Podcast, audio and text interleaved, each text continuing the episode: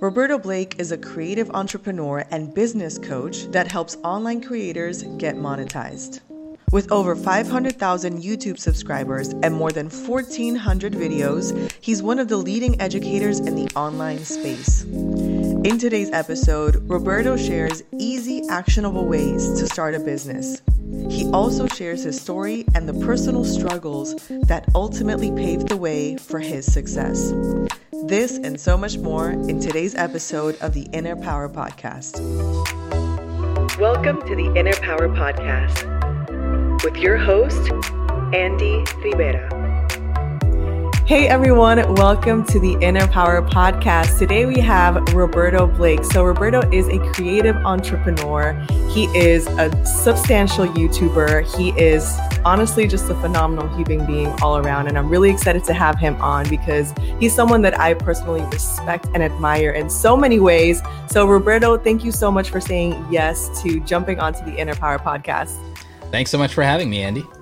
Yeah. Okay, Roberto. So tell us a little bit about your business, what it is that you do, and how exactly did you get started?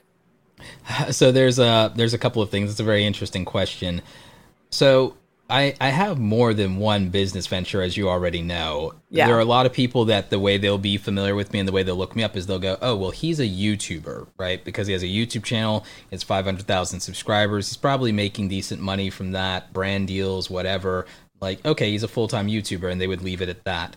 But you already know that I'm the founder of Awesome Creator Academy and that I have a coaching business for content creators and I teach them the business of social media. But you also know that I have Create Awesome Media, which is not only, you know, my company that sits over everything, but it's also a digital branding agency that does service-based business for uh, social media influencers and content creators so that we can take things off of their plate, like building a website, building a media kit to pitch your brands because you're not a design genius, doing brand photo stories, you know, fly out, shoot everything in your studio or your office space, headshots, whatever you need, you know, those kinds of things. So I have two client services based businesses one of them is almost purely services and consulting, and then the other one is coaching and digital products. And then I have the hustle, which is the YouTube channel. So it's like I'm a lunatic because no one should a like, little bit. no one should be doing. That. No all one's that. judging.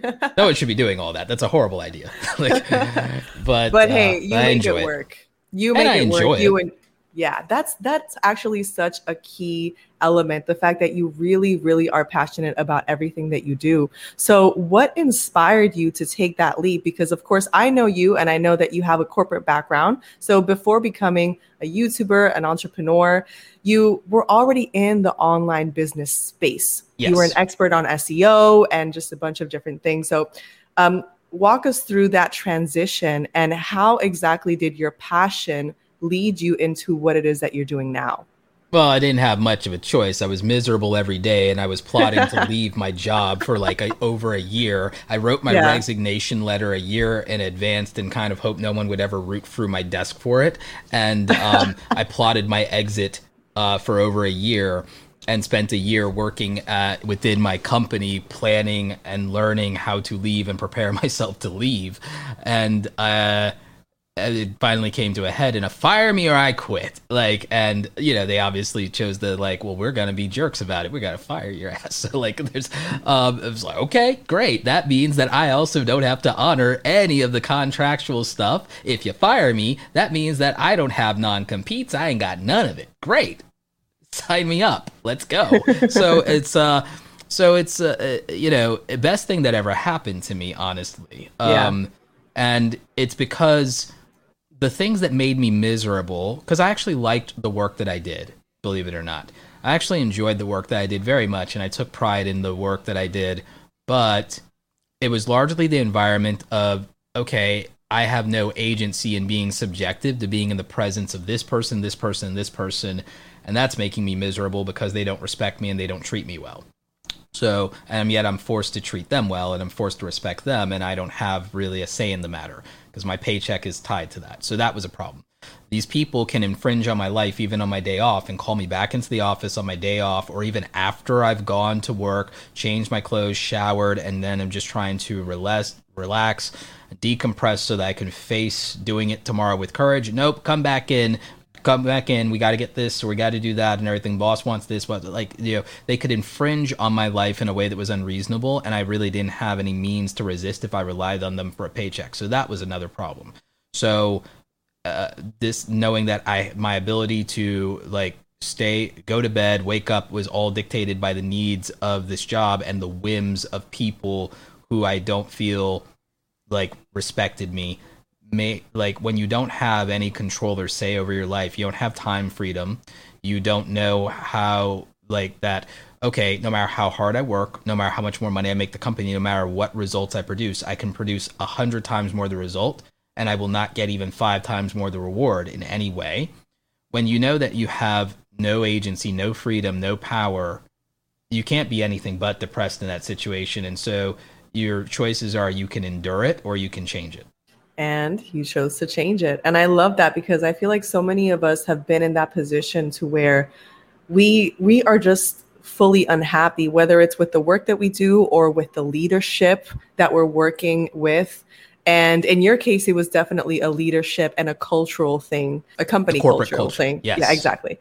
Um, and so it's kind of funny because you still work around the clock, you know. Um, in fact, I would even argue that you work even more, but you're so passionate and so happy and so fulfilled with what you do now. It's so in alignment with your purpose that it doesn't feel like that heavy burden that you had before even exactly. though you put in all this work and like you said you know you have your youtube channel you have sponsorship deals you have the academy uh, i mean you have a lot on your plate and it demands a higher of, level of ability too yeah of course of course it does and not just that like i mean self responsibility as well i mean you got to yes. keep yourself accountable so uh, you know a lot of people think that when you become an entrepreneur things just wow, like it's so amazing. But freedom. It's, really, it's, like... it's actually really difficult not having someone constantly keeping you accountable. So that's mm. kind of tricky. But now, because of the fact that you're so in alignment with your purpose, things are just falling into place. Things kind of just fell into place uh, from the moment that you decided to make that shift in your life. I don't know about that. I wouldn't say they fell into place as much as it was because trust me, it didn't feel like it uh, fell mm-hmm. into place. At least that wasn't the experience initially. When I initially experienced it, I didn't have a lot of money saved up despite planning for a year because life happens and I wasn't making enough to begin with. And then when I went to full time freelancing, I was doing full time freelancing. I combined YouTube with that. Um, I happened to learn a lot of things along the way, and I came across uh, the content of Pat Flynn, which then made me pursue affiliate marketing, which would become a substantial uh, game changing income stream later as I built um, you know my audience and my presence. But it's that it it's that things on the outside would look like they fell into place, but I was the beneficiary, much like in photography, of what patience, optimism, and consistency managed to accomplish. It will create the illusion and it's a very powerful illusion. It ends up seducing people into thinking that things are easier than they are. Um, when you see someone's success like that, can look like everything fell into place. I would say the universe definitely provides, but it required very specific things of me. It required me learning patience, which didn't come naturally. It required me learning to appreciate some level of stillness, and it required me to get to a place to where I could reconcile my feelings about things versus the facts of those things. Like that, um, just because I'm feeling frustrated with something doesn't mean that it's not working. My feeling is immaterial to the result in that in that way. So it was, uh, and I didn't believe that when I started. I had to learn that. And how did you learn? and don't say the hard way because we know that, of course, it's it's not necessarily easy. But what were some things that you did that helped you kind of get into that flow? I think a lot of it came down to the fact that the good news is I was spending my free time on things that would actually improve me as a person. And that makes it a little bit easier because one of those things was I was reading. I was constantly reading, and not just business books. I was constantly reading, and I um, I highly recommend people read fiction and fantasy. I'll tell you why, Andy. Like fiction and fantasy sometimes end up being stories that largely end up being about character and character development. And when you look at the evolution of somebody and the choices they make in changing themselves, uh, even as a story, and you look at how they persevere, and you look at uh, how their character directly impacted their ability to perceive a situation or the choices that they made, it makes you look inside of yourself and develop some self awareness and think about your values, think about your own character, think about the choices of who's around you, uh, makes you realize that there might be things that you're holding on to. And I think it just gives you a greater insight to immerse yourself in the stories of other people. And the result of that was I considered and reflected on how if I make different choices, maybe motivated or inspired by these people who never even existed, could it have a real material difference in my life? And the answer was yes. The answer was yes. In the same way that hearing stories maybe about your great grandparents or your ancestors or people from uh, the history or religion of your faith could be inspire and motivate you. It really doesn't matter, even if the story is true. It's a matter of the fact that the lesson makes you look inside of yourself for an answer that was there all along. That's the real mm, value. I like that a lot. I like that a lot. So, what are some of your favorite books? Because I know that you're also huge on nonfiction as well. I mean, you and I are big bookworms, and we talk about this all the time. We were talking about The Alchemist the other day. Yes. Um, and on the topic of Pat Flynn, we were talking about super fans as well, which, yeah, you got it right there. There you go. Um, you read it. I actually listened to it on Audible. So we're, yeah. Uh, so what are some of your favorite books and the top so books that you would recommend for in, people in, starting in fiction? Off? In fiction and fantasy, I love the work of um, Brandon Sanderson. He writes several different uh, series, but one of my favorites was this series called the Mistborn series. Um, and the heroine of that series is like really totally inspiring, totally badass. She's like amazing, and it's like and uh, it's great. You know, she literally comes from like the slums and then works her way up to confront you know the Dark Lord. That's a that's I like that kind of stuff. Uh, like she wasn't even yeah. the, she wasn't even the chosen one. She's just somebody. who said screw it you know like it's uh yeah. it's great so i like that a lot um there's some other great series um i like brent weeks uh night angel trilogy that starts with um I think it starts with Way of Shadows is the first book in the Night Angel trilogy. Wait, I just realized that that one's also about like some kind of street rat coming up and challenging the establishment, like the established order of the world. I might, I, I might have a pattern here.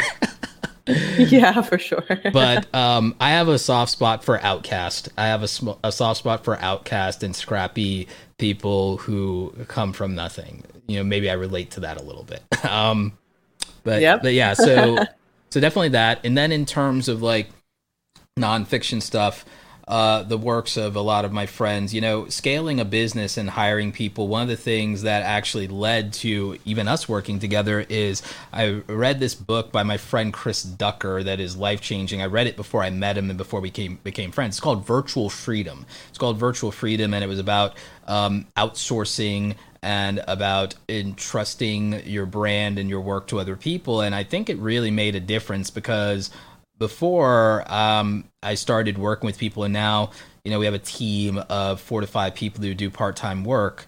It's which makes everything I do possible. I wouldn't be able to do it all, be sane, because uh, I again for like maybe six years or so, I I was insane and I did everything myself like a lunatic. Um, so I think that uh, virtual freedom is life changing because it gives you very specific information. It tells you who should be on your team and why. It tells you what you should be delegating and why. It tells you how to find those people. It tells you what qualities to look for in them. It tells you how to manage them. It tells you how to put systems in place. It is so specific and so granular. And so it's the most no BS like, oh, this is how you build a team, even a remote team. And I think for people, especially with uh, quarantine and COVID, that it's like this is more real to them now, and there's there's value in understanding it. Hmm. So, uh, Roberto, you mentioned when you essentially were fired from your job, you started freelancing along with creating YouTube videos. Which what I'd are... actually been doing even while I was an mm-hmm. employee. I was freelancing, yeah. Yeah, making some money on the side. Yeah. So mm-hmm. I know that there's a lot of people that might be feeling a similar frustration to what you and I felt when we were both employed, to where, okay, we're content, we're grateful, but we're not really happy. We're not really fulfilled, and there's something missing. I know that I can be doing a lot more. I know I have this big calling, but I don't really know what the steps are. So, what are some very, very clear steps that we can give to people who are in that position and are trying to make that transition from something that's kind of eh, okay in their life, but it's not really fulfilling, to something that is completely gratifying and transformative? Start with your finances is actually what something I would look at. Look at your okay. finances and then look at anything that you're doing that you can do without. And that's not about extreme frugality, about denying yourself. It's looking at what is essential and necessary so that you could start to look at how much money you do and don't need. And then what compromises are you making for money? So if you start with your finances and then you decide, here's what I do or don't need, but then also how much more money does it take to make a change in my life that would make me more comfortable or more happy? Uh, because again, that's not even about materialism. That's about, well, what am I experiencing by not having this thing that costs money? Because everything does cost money. So what, what, how much money do I need to change my lifestyle enough to make my sacrifices feel worthwhile? That's a super important question. And then you can look at, okay, one of the reasons I'm unhappy is because I'm doing this thing that I don't like and I don't even have enough to be comfortable with after the fact or to show for it. So there's some part of that that is wounded pride or ego. So you need to acknowledge that. But it's also okay to figure out what rubbing some salve, rubbing some like, you know, some lotion on that burn could look like. You know, that that's more than fine. That's actually very realistic. And so then I'd look at okay, great. Now I understand the gap between where I would like to be and where I am very, very clearly, and I'm not being delusional. I know exactly what those dollar amounts could look like. And I, I get what the deal is. Okay, I'm only making this amount of money doing something that makes me miserable. How much money do I need to be able to change my circumstances? And then also, what are things I don't despise what are things I wouldn't hate doing to make that kind of money? Okay. Because the first step is not always even doing what you love, it's doing things you don't hate. If you really dislike Agreed. what you're doing, yeah. you just need to like something else more and extract more value from it. Mm-hmm. Like, so that's where I think to start. And then I start thinking, what are practical skills that are based in things I don't dislike? So, first of all, don't do things that you hate not even for money. Because yeah. it's because it might just require more effort or research or patience on your part to figure out.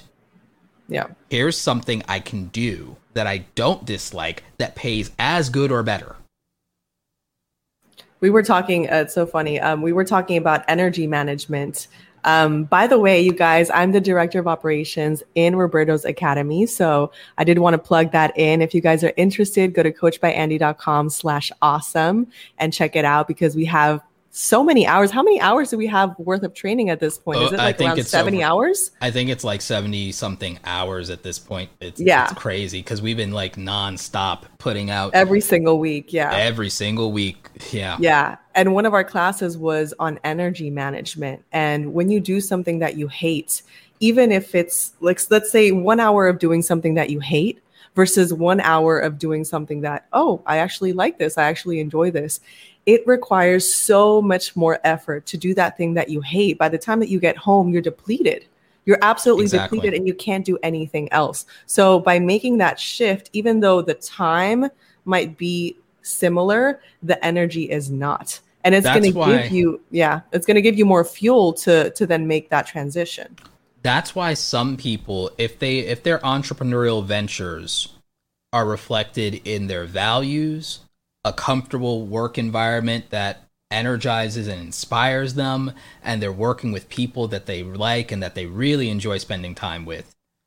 The thing is, working 12 hours in that circumstance is infinitely going to feel much differently and be less of a chance of you burning out than if you worked less hours at something you dislike. It's where some of my pushback on the idea of hustle culture comes from, Andy, is because I think people who are unhappy are projecting their the energy of them being drained after eight hours of unhappiness on people that are doing things in a great environment for 12 hours.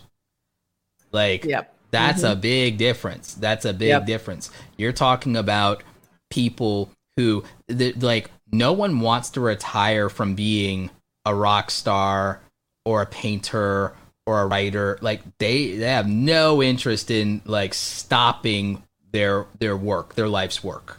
None like that that's a very different thing than somebody doing something that was a compromise so that they could make a living. There's a very difference between being invested in a true lifelong career or ambition or endeavor.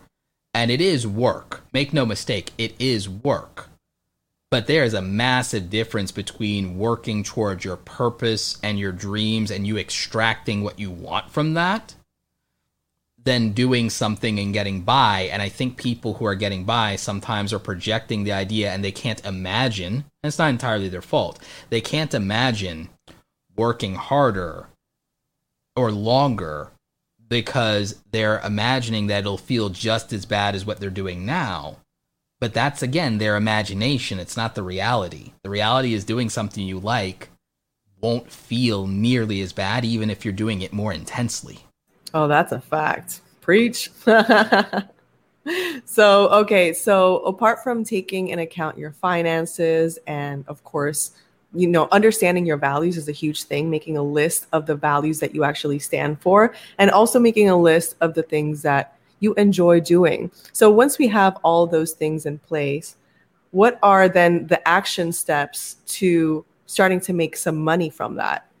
Take stock of your actual skills and then actually look at the market and determine how much people pay people for your skills and what level of ability they pay you more at and then look at your ability to produce results and then look at the top of your market and then think about what the gap is between you and the highest people paid in your market or the mid-tier people in your market or the value budget people in your market. Look really hard at that and know what those dollar amounts are. Know what the low, medium, and high dollar amounts for your skill sets, all of your skill sets are. Then also measure your enjoyment in doing those skills. And then look at the money and then kind of figure out effort value ratios on that. Like, look at, okay, I like this thing more, but this thing pays less. I like this thing second most, and it pays more than the first thing. What do I need more? Enjoyment or money. Make a choice based on where you are in your values, and also realistically add to that variable. But I'm actually twice as good at this third thing, and I don't love it as much, but I'm twice as good at it. And it actually pays better than both of those other two things. So the thing I like most pays the least. If that's not financially okay, it's not reasonable to, to choose that just because I'm more passionate about it, especially if there's less demand and it pays less. At least if, at the moment, in the very at the moment, yeah. not until your financial situation changes. You know, yeah. like you mm-hmm. have to be responsible, especially if you have a family. So if the second thing you like most and you don't hate any of these things, that's the good news. Don't put things on the list that you hate. You know, like, like I said, don't do things you hate. Just don't. All right, sec. The thing I like second most, I'm good at it, but I'm not great at it, and I'm not convinced that I can be great at it. So it's it's like it's gonna be harder, but it also does pay better than the thing I'm really passionate about, and I'm not as good at that thing I'm passionate about. So then that might be a more reasonable option. But oh wait, there's this third option. I am great at that thing, and it pays better than both. And I'm just giving a scenario. You have to figure out if this is true. Like, hmm, I'm great at this thing. It pays better than both. I just don't like it as much, but I don't hate it. Don't hate it at all. Maybe the most reasonable thing is to do the thing the two things that you're not as passionate about because both of them pay better, but if you are better at the third thing, then you might be able to make more money faster and take care of a lot of your immediate problems, which means that you then have the luxury of a pay cut down the road. So it might be better to do a season of hustle at something you're really good at that you don't hate that you know pays well, that you know the market really wants or needs enough that there's demand, and knowing that you're great at it means there's less chance of failure, there's less people that can compete with you and do well, and it means that when you ask for your pricing, you're going to get it. So I look at those things and I say, that's the most reasonable thing you can do right now. Because, by the way, if you do a really good job with that, you'll be able to afford doing something you like more later. Whether that means changing it up or just adding it to the pile, you might be able to afford to do that. So, I mean, I love that. I love those examples because it's they're, they're just very real. they're very realistic. So, let's say that okay, the third skill that I have on my pile is graphic design, right? Okay. Um, I'm very passionate about spiritual coaching, but right now the skills that I really have and that I actually enjoy are more in business. And let's say that you're just a graphic designer, right? It makes money. There's high demand how do I get started? How do I even find clients? Like, what are the first steps for that? So, the first thing is either use your existing network or build a better network. And the reason is because if you're going to do graphic design, you're probably not going to be able to start with products. You could and you could try, but the thing is, you have to then figure out traffic, which we can talk about later. But if, uh, like, and this is real to me. So, as a graphic designer, my answer would be okay, who needs graphic design services that pay a lot and they pay a lot of money? Influencers, coaches, public speakers, authors, people who have a brand. All right. So I will then go and pursue people who have a brand, people who literally are out there screaming they make six or seven figures. They can pay whatever I ask for. I just have to deliver value for them. And I'm going to be good. I'm good enough or I'm going to be. So I will look at who they've already paid and look at what the best thing is in their portfolio and I will then outwork them and outdo them and make sure that stuff in my portfolio I'm like well let, let's see I found a 6 or 7 figure entrepreneur. I can probably find out who they look up to. I can probably find out what graphic design services have been applied to the person they look up to who their brand is. Primary example then look up what the brand of a Pat Flynn or Gary Vaynerchuk or Marie Forleo looks like or something and someone like that. And then say okay my design portfolio needs to be attract someone who wants to be the next Marie Forleo, the next Gary Vaynerchuk, the next Pat Flynn. My portfolio has to have work that could look attractive to someone who wants to be in that position. And I'm going to pursue people who want to be in that position because they can pay one of those clients, just one of those clients, probably change my life. And the thing is, if I do a good job for them, I then have access to their network. So, okay, that's kind of where I would start think at least that's the line of thinking that I would pursue. Mm-hmm. Falling short yeah. of that, if I need immediate cash flow, I then maybe look local when the world isn't burning, and I, I look local. I go to, I go and I find the up and comers in my local town that are going to the business mixers, if that's a thing, or who is registered at the Small Business Association, who is uh, doing that look at who puts business cards at the local out, uh, art council biz, uh, building and everything like that. I look at those things. I look at who in my town has a local business that's paying for paid advertising. Who is local buying billboards? They have a budget. Look for people who are already spending money. That's like a big key in finding clients. This is like real no BS. This is the real secrets right here. Like this yeah. is like the real stuff. You go mm-hmm. and you literally find people who are already spending money. The mistake and the reason most people struggle when they decide to become freelancers or do client services or look for clients is they're usually operating with people around people that are same level of economic uh, resources as them. AKA, oh, how am I going to get my broke friends to give me money? How am I going to get the people that I'm talking to, even on social media, who are just as broke as me or we're working a nine to five? How do I, how am I going to extract any money out of them? And the answer is you don't. the answer is you don't. You move on and you say, I'm going to now skip ahead and I'm going to go after bigger fish and I'm just going to make myself as valuable to them as possible because even if I'm tremendously valuable to the people around me, the reality is they can't support me. They can't afford it. They cannot pay me what I'm worth. So I will now ingratiate myself. I will now reach out to. I will now spend time. I will now get into the inner circle. I will do whatever it takes, even work for free if I have to, to get the attention and get into the circle of the people who could afford to pay me. And that's and that's the way I would pursue it. So I would identify those people and then identify their needs and what they're already spending money on.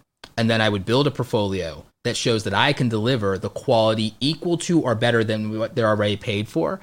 Then I'd come in and underbid them. Mm-hmm. And that's and that's how I would do it. And apart from having a portfolio, I think, you know, having a lot of courage. I, I feel like a lot of times we have the skills and we know that we have the skills, but we have imposter syndrome and it's keeping us back from taking that step and being courageous and just actually reaching out to these people. And I know that imposter syndrome is something that literally all of us have dealt with, yourself included, uh, especially you, actually, because you were very shy. And yeah. now you're a public speaker, which you definitely were not before. And people can tell just by listening to this audio. So that that's a skill set that you really polished throughout the years and you forced yourself to step out of that comfort zone. Yes. How did you do that? And how can the people listening to this audio potentially do that as well beat the imposter syndrome and take that step. Insanity is doing the same thing over and over again expecting a different result expecting a different outcome of some time. I figured out that the the world will change with or without me and probably not in my best interest. Therefore mm-hmm. the only re- which has already happened which is then why the cycle keeps repeating Therefore, the only sane and reasonable conclusion I could come to is that I would have to change. Because then my ability to meet the world will be me, a different version of me meeting the world. So I had to change. And the thing is, change is transformation. Transformation is supposed to be uncomfortable. Uh, the most excruciating thing I could ever imagine is being a caterpillar and that life already is like really crappy. And then the only thing worse than being a caterpillar is the agonizing process of eating enough resources to then build yourself this cocoon and then lock yourself into darkness for a number of days, hoping that you're not devoured by any other beast of the field. And the anxiety of that waiting and hoping for your transformation, just so that you can then go through the agonizing chemical process of every cell in your body breaking down and being reformatted into a beautiful butterfly for the briefest period of time. It's the most agonizing thing I can think of. But the caterpillar will tell you it's damn well worth it. So I guess that metaphor is the answer is I I understood that I can accept the pain that I currently have or the pain mm-hmm. of transformation with the opportunity of leaving my current pain behind for a different experience. Ooh, I like that a lot. I like that a lot. So, speaking of transformation, you come from an immigrant family. So, yes. yeah, we're both Latinos. yes. Um, and I know that a lot of things were not in your favor. You know, yes. not just coming from an immigrant family, uh, but you're also Black. And in this yep. society in the United States, uh, it's very difficult and challenging. And it just seemed like everything was against you. What are some things that you would tell your younger self now that you've reached this level of success and you've been able to not only break through your own imposter syndrome, but actually break free from everything that society was telling you that you couldn't do?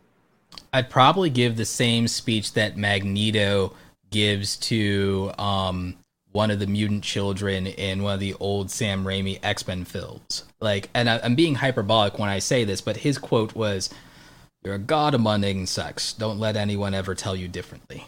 And that's probably the speech that I would give to my younger self because, like, yep. to be very real, I think that there's something that's not said that I think is an unpopular opinion.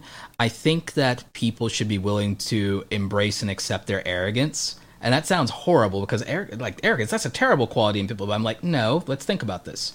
If you're delusional enough to think that you are capable of greatness and some big, audacious thing that hasn't been done in your own experience or the experience of anyone in your lineage, it means you would actually try. And even if you fail in the attempt at greatness, you'll be greater than you were before you tried. And you might have learned the lesson that would one day lead to greatness if you can hold on to enough arrogance to keep trying. I think that progress is made through having enough delusion to be willing to try something in the hope of getting a different outcome, a different result.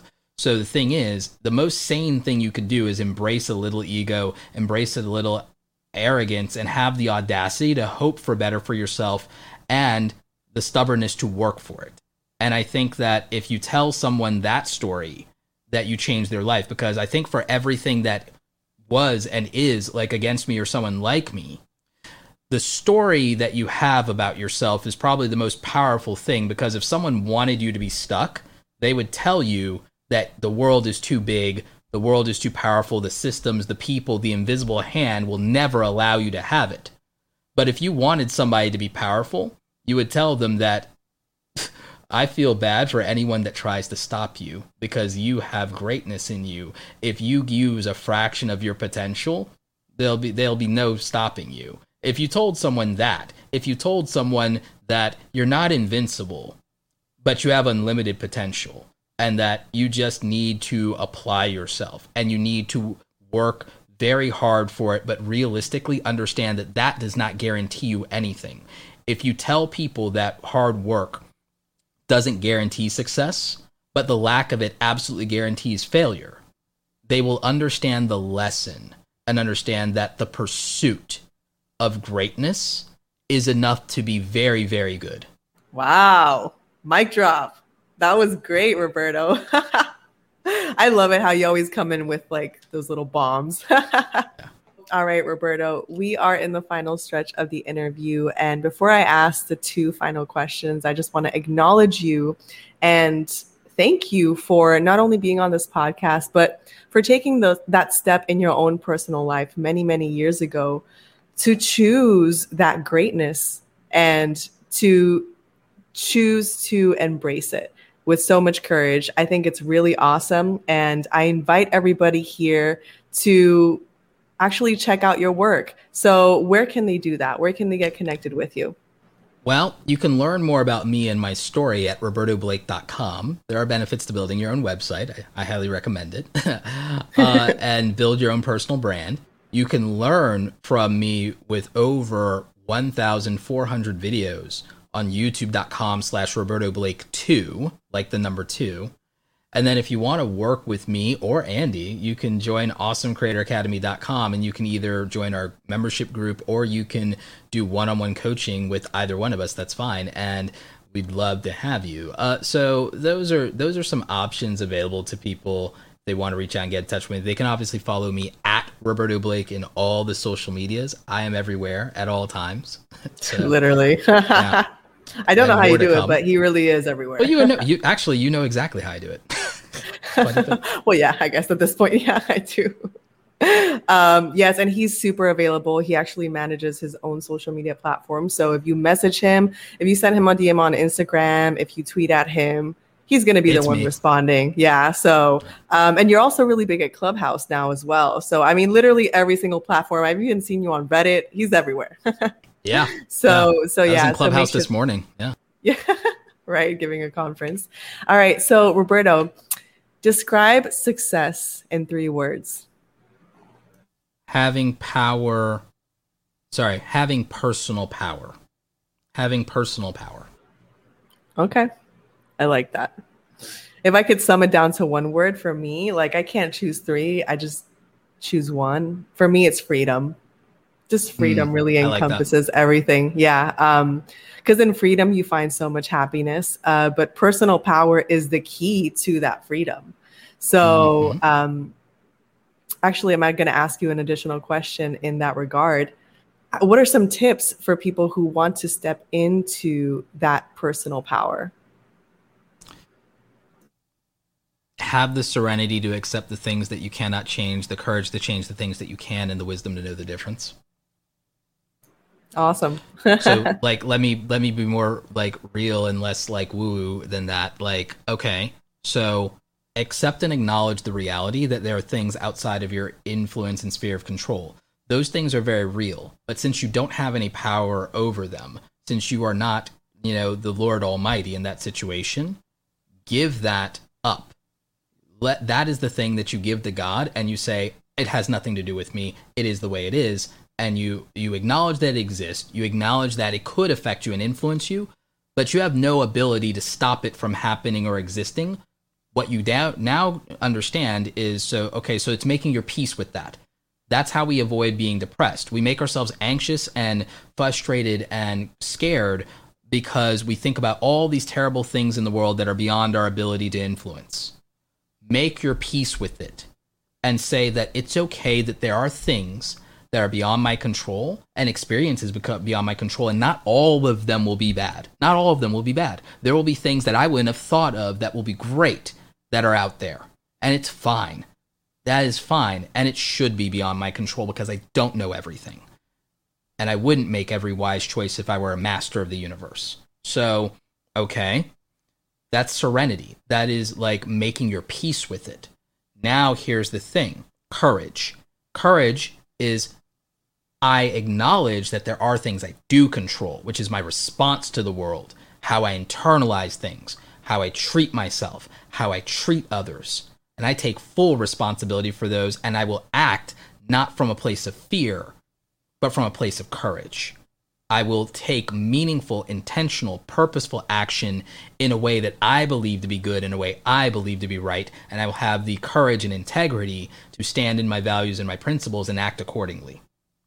So I'm acknowledging those things. I'm taking ownership I'm taking responsibility. That's what that part of that means, at least in my opinion. That's what my why I believe the Serenity Prayer to mean. And then the wisdom to know the difference, the wisdom to know and have just enough self um, awareness to not be fully arrogant and fully delusional. I want people to be on that arrogant spectrum, but I want them to dial it down a little bit from Vegeta. If anyone knows Dragon Ball Z, I want you to dial, dial down the Man, Vegeta just a why? little bit. Why Vegeta is like my, no. my, my dude. I know. I, same, same. But I, need you to dial him down just a tad, just a tad. Like I need you to dial him down to the version of it that Bulma can tolerate and marry. Yeah. Like I need you to dial it down to that. All right. Um, and so the wisdom to know the difference between that audacious, uh, respectable level of arrogance and swagger versus pure ego and delusion like you need to know what that looks like. So you need to know here is what's in my control and it's actually significant. But if you take on too much out of that arrogance and hubris, you'll do things halfway, you'll overestimate things, underestimate other people, you'll take on too much and overwhelm, you can burn out, you can um you can think that you are able to do it all and that may not be true and you may not be able to do it all at once you may even be able to do it all maybe just not all at once that's where wisdom and discernment and self-awareness and then also beyond self-awareness you need situational awareness you may know yourself but you also need to have the humility to get a better understanding of the world around you and other people and understand what they are capable of and what their limitations, boundaries, and abilities are. And then remember, okay, there will be people out there who are better than me at something. So I should actually make use of them. Or I should, at bare minimum, not antagonize them. I should recognize that there are people out there that I'm not invincible. There are people out there who um, can hurt me. Maybe I don't uh, create enemies. Maybe I'm respectable and maybe I do my best to avoid conflict or not invite problems that I don't need because then I don't have the delusional belief that I can't be hurt, I can't be touched. So uh, that's where that wisdom comes from to give you just the right amount of modesty or humility to know what's too much or too big or too far or unreasonable. And you can now have good expectations, good boundaries, and also a respect for danger. And so that is what I think. That's the real, like, I took the woo woo part and I made it real in the sense of, like, okay, here's the serenity prayer. I could throw that out and people could just think it's a platitude but I just realistically broke it down into meaningful, very great foundational life advice. That is the perfect uh, notes to end this conversation. And I just want to thank you once again, Roberto, for being on the Inner Power podcast. Everybody, please make sure to check him out, robertoblake.com. The information, as always, is going to be in the show notes, and we'll catch you back here in the next one. See ya. Thank you for listening to the Inner Power podcast. The show's over, but the growth continues. Visit coachbyandy.com slash gift for free tools and resources that will help you win in business and in life. If you enjoyed the show, be sure to leave us a five-star review and get connected on Instagram at Miss Andy Rivera. We'll see you back here in the next episode.